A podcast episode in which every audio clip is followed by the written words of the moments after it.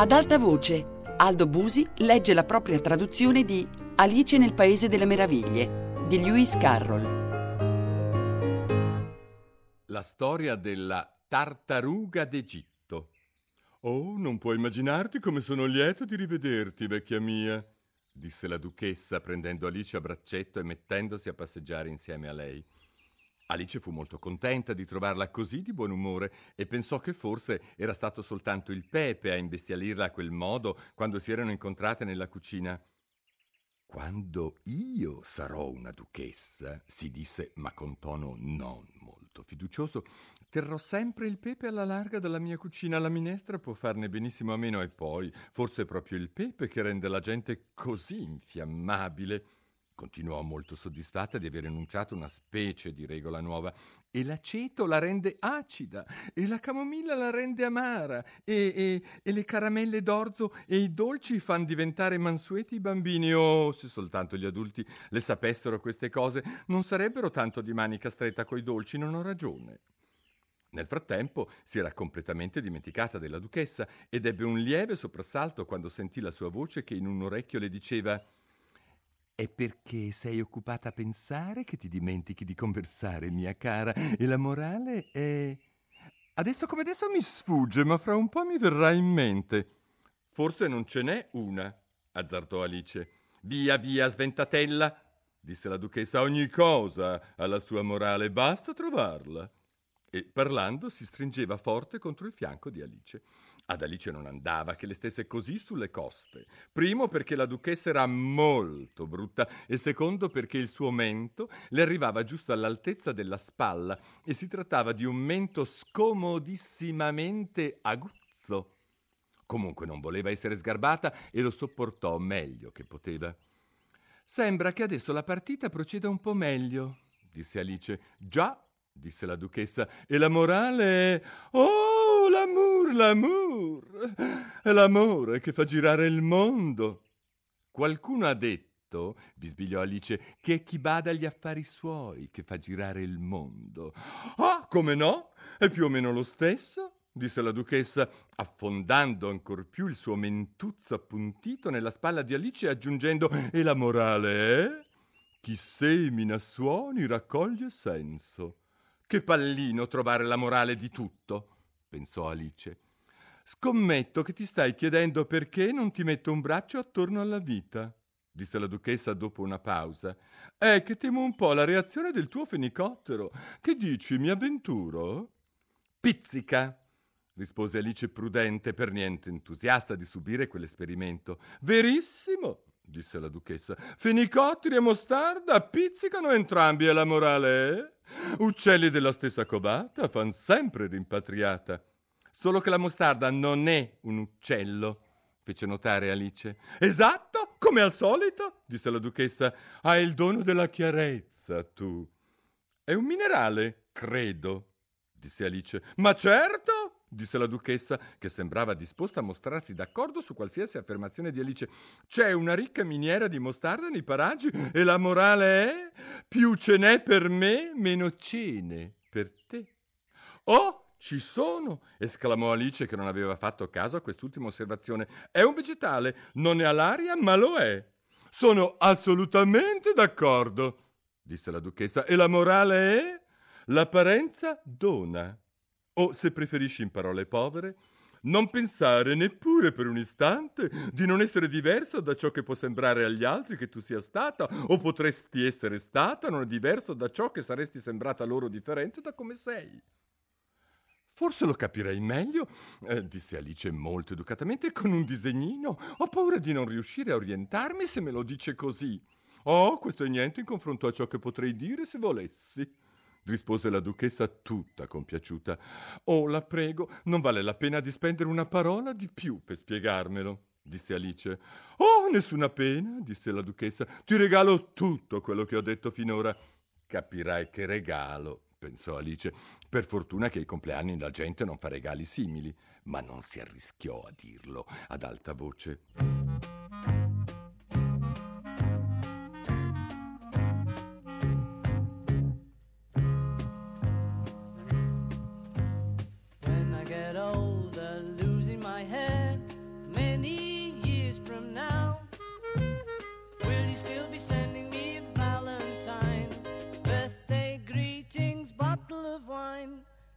I've been out till quarter to three. Would you lock the door? Will you still need me? Will you still feed me when I'm sixty-four?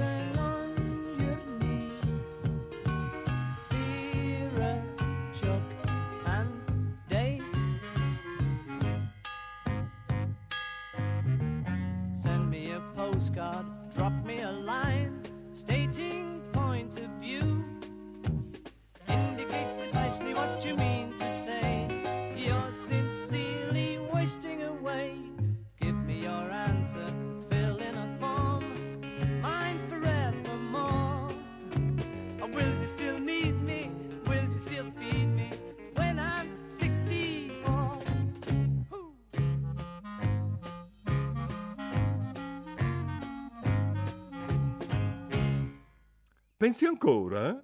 Chiese la duchessa con un'ennesima tribellatina di mento. Avrò ben diritto di pensare, ribatté Alice, che cominciava a innervosirsi.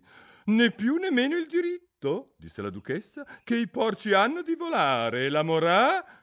Ma a questo punto, con grande stupore di Alice, la voce della duchessa si affievolì proprio nel bel mezzo della sua parola preferita, morale, e il braccio sotto il suo prese a tremare. Alice alzò gli occhi e si vide davanti la regina, braccia conserte, con un'espressione da finimondo. «Che splendida giornata, maestà!» cominciò la duchessa a voce bassa e sottomessa. «Non te lo ripeto più!» urlò la regina battendo il piede rabbiosa. «O via tu! O via la tua testa! Hai un batter d'occhio per decidere!» La duchessa scelse via tu e si eclissò. «Dai, che andiamo avanti col match!»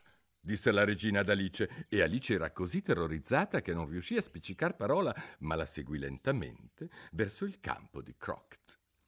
Gli ospiti avevano approfittato dell'assenza della regina per riposarsi all'ombra, ma appena la videro tornarono di corsa a giocare, mentre la regina faceva notare en passant che un ritardo di un solo men che non si dica sarebbe costato un bel po' di tagli da darci. Per tutto il tempo della partita la regina non smise un istante di baccagliare con tutti e di strillare «Boia! Un bel zac quello lì!» o anche «Baia! Un bel zacca quella là!» all'indirizzo di questo e quel giocatore. I condannati a morte venivano presi in custodia dai soldati, i quali, per far ciò, dovevano piantar lì di fare gli archetti, cosicché nel giro di una mezz'ora non c'era più nemmeno un archetto e tutti i giocatori, tranne il re, la regina e Alice, erano sotto sorveglianza in attesa di essere decapitati. Allora la regina, ormai a corto mm, di fiato, abbandonò il campo. «Non hai ancora visto la tartaruga d'Egitto?» chiese ad Alice. «No», disse lei, «non so neanche cosa sia una tartaruga d'Egitto». «È quella roba che ci fanno il brodo di tartaruga d'Egitto», disse la regina. «Mai vista né sentita», disse Alice. «E allora seguimi», disse la regina, «che ti racconterà la sua storia». The black and green scarecrow, as everyone knows, stood with a bird on his his hat and swore everywhere he didn't care. He stood in a field where barley grows.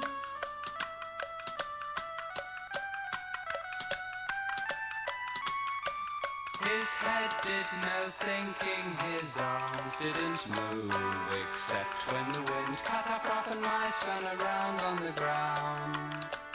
He stood in a field where barley grows.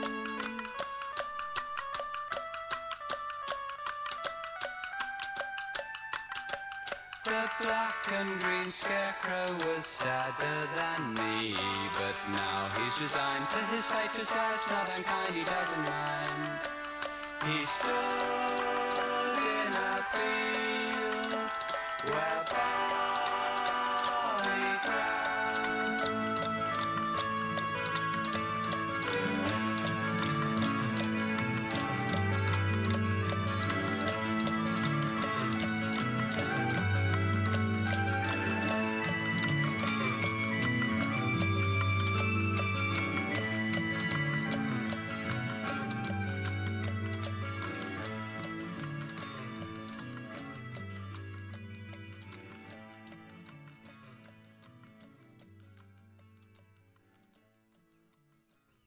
Mentre si allontanavano insieme, Alice sentì il re che a bassa voce diceva alla compagnia: «Tutti graziati in blocco!»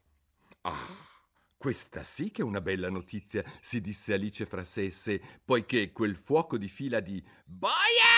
Un bel zac!» l'aveva depressa un bel po'.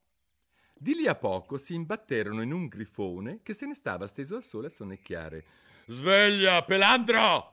disse la regina, «e conduci questa giovane dama a vedere la tartaruga d'Egitto, che vuole ascoltare i suoi geroglifici. Io vi lascio, ho un paio di decapitazioni da sbrigare prima di pranzo». E se ne andò lasciando Alice sola con il grifone. Ad Alice non piaceva affatto l'aspetto di quella creatura, ma pensò che tutto sommato era più al sicuro con lui che con quella sanguinaria di una regina, e rimase dov'era. Il grifone si mise a sedere stropicciandosi gli occhi, poi seguì la regina con lo sguardo finché non fu sparita, quindi ridacchiò. «Che cartolina!» disse più a se stesso che ad Alice. «E dov'è la cartolina?» disse Alice. «E lei no!» disse il grifone. «È tutto un paesaggio della sua immaginazione, mica decapitano mai nessuno, che credi? Seguimi!» «Tutti dicono seguimi da queste parti», pensò Alice mentre lo seguiva lemme lemme. «Non ho mai ricevuto tanti ordini in vita mia, mai!» Non avevano fatto molta strada quando in lontananza scorsero la tartaruga d'Egitto, seduta triste e sola sul cocuzzolo di una roccia, e più si avvicinavano più Alice poteva sentirla singhiozzare come se avesse il cuore spezzato. Ne provò una gran compassione. «Che dispiacere ha?» chiese al grifone, e il grifone rispose più o meno con le stesse parole di prima. «Oh, è tutta una sua immaginazione, mica dispiaceri, che credi? Seguimi!» Così giunsero davanti alla tartaruga d'Egitto, che li guardò con i grandi occhi colmi di lacrime, ma non disse niente. «Questa giovane dama», disse il grifone, «è venuta ad ascoltare i tuoi geroglifici, pensa un po'». «Glieli racconterò», disse la Cleopatra col guscio in tono cavernoso. «Sedetevi voi due e non dite una parola finché non avrò finito». Così si sedettero e nessuno aprì bocca per alcuni minuti. Alice stava pensando: chissà come farà a finire se non comincia neanche, ma restava pazientemente in attesa. «Una volta», disse finalmente con un sospirone la tartaruga d'Egitto, «io ero una tartaruga vera». Queste parole furono seguite da un silenzio molto, molto lungo, interrotto solo di tanto in tanto da un'esclamazione tipo del grifone e dal continuo singhiozzare della tartaruga d'Egitto. Alice era sul punto di alzarsi e di dire: «Molte grazie, signora, per avermi profilato la sua storia così interessante», ma non poteva fare a meno di pensare che doveva essercene attaccato un altro pezzo, così rimase quieta senza dire niente. «Quando eravamo piccole», disse finalmente la tartaruga d'Egitto più placida, ma sempre con un bel singhiozzo di tanto in tanto, «andavamo a scuola in fondo al mare. La maestra era una vecchia tartaruga, noi però la chiamavamo testuggine». «Perché la chiamavate testuggine se non lo era?» chiese Alice. «Testuggine, perché a forza di teste ti faceva venire la ruggine, no?» disse la tartaruga d'Egitto perdendo la pazienza. «C'hai proprio la zucca dura!» «Dovresti vergognarti di fare delle domande così allocche», aggiunse il grifone, ed entrambi ammutolirono scandalizzati, lo sguardo fisso sulla povera Alice che avrebbe voluto sprofondare sottoterra.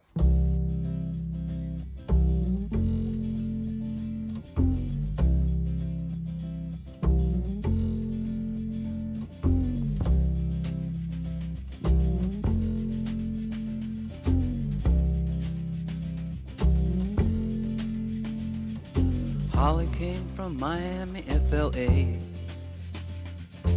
hitchhiked away across U S A, plucked her eyebrows on the way, shaved her legs, and then he was a she. She says, "Hey babe, take a walk on the wild side." Said, "Hey honey, take a walk on the wild side."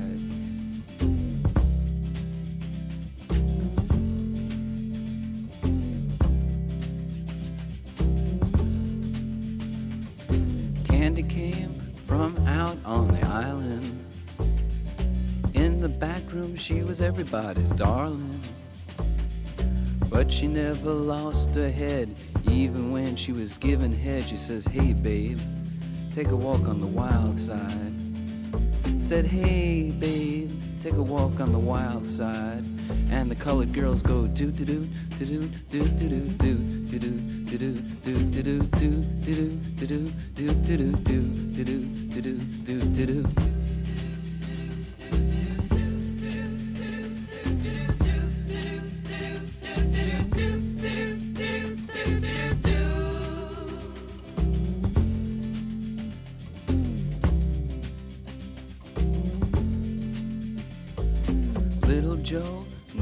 Gave it away.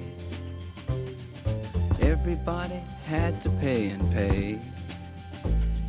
A hustle here and a hustle there.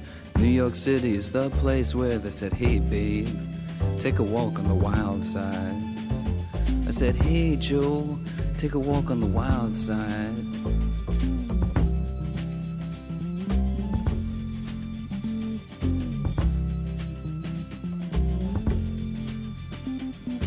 Sugar Plum Fairy came and hit the streets, looking for soul food and a place to eat.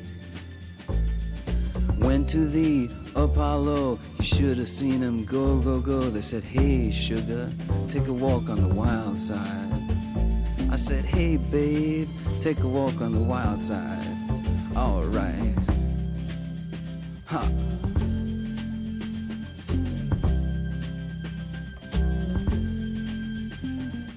Jackie is just speeding away. Thought she was James Dean for a day. Then I guess she had to crash. Valium would have helped that passion. Said, "Hey babe, take a walk on the wild side." I said, "Hey honey, take a walk on the wild side." And the colored girls say, "Do do do do do do do do do do do do do do do do do." Do do do do do do do do do do do.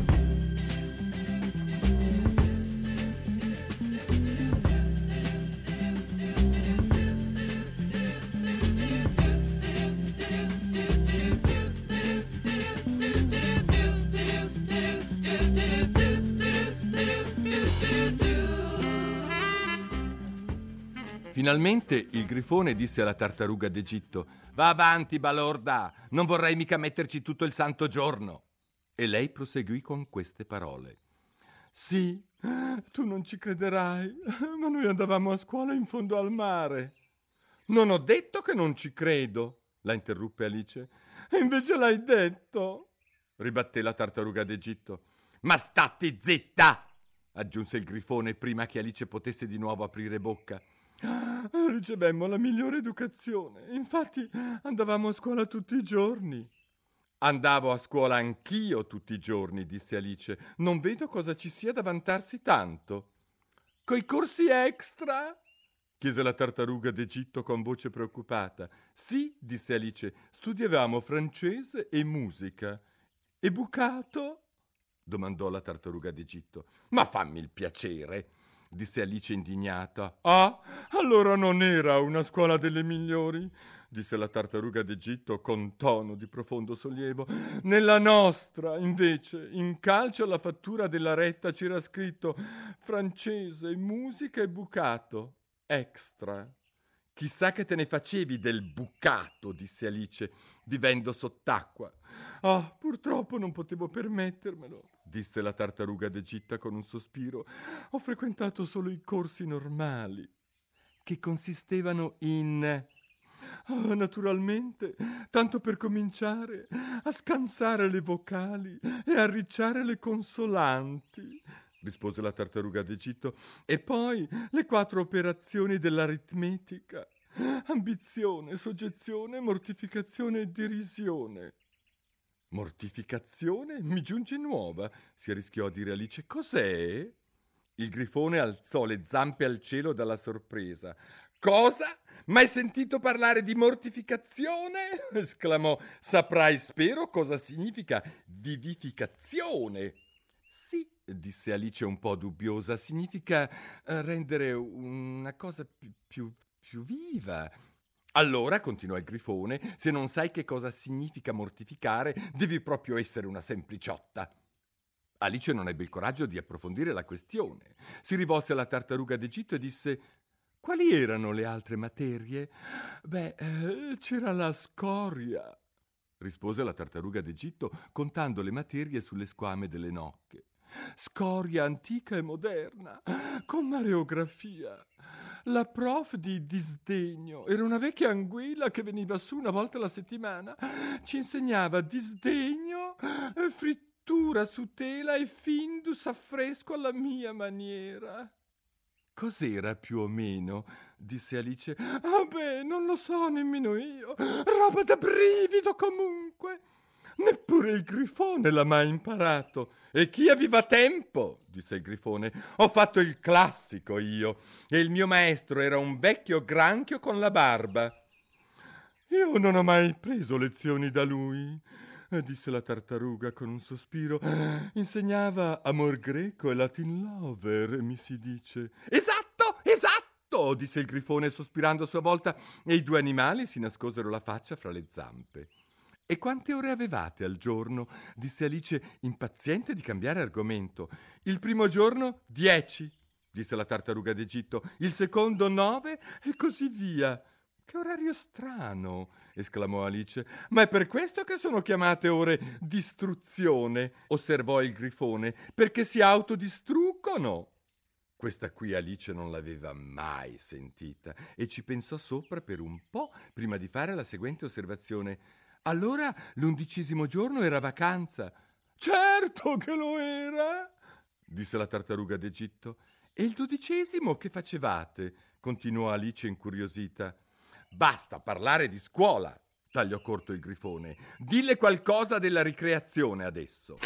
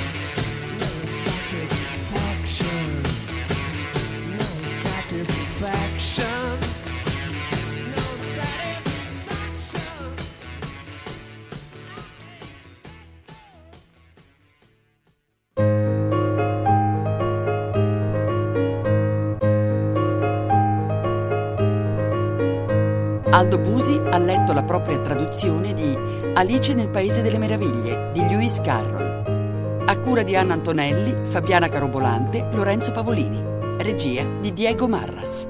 Per scaricare e riascoltare il programma radio tre punto rai punto it.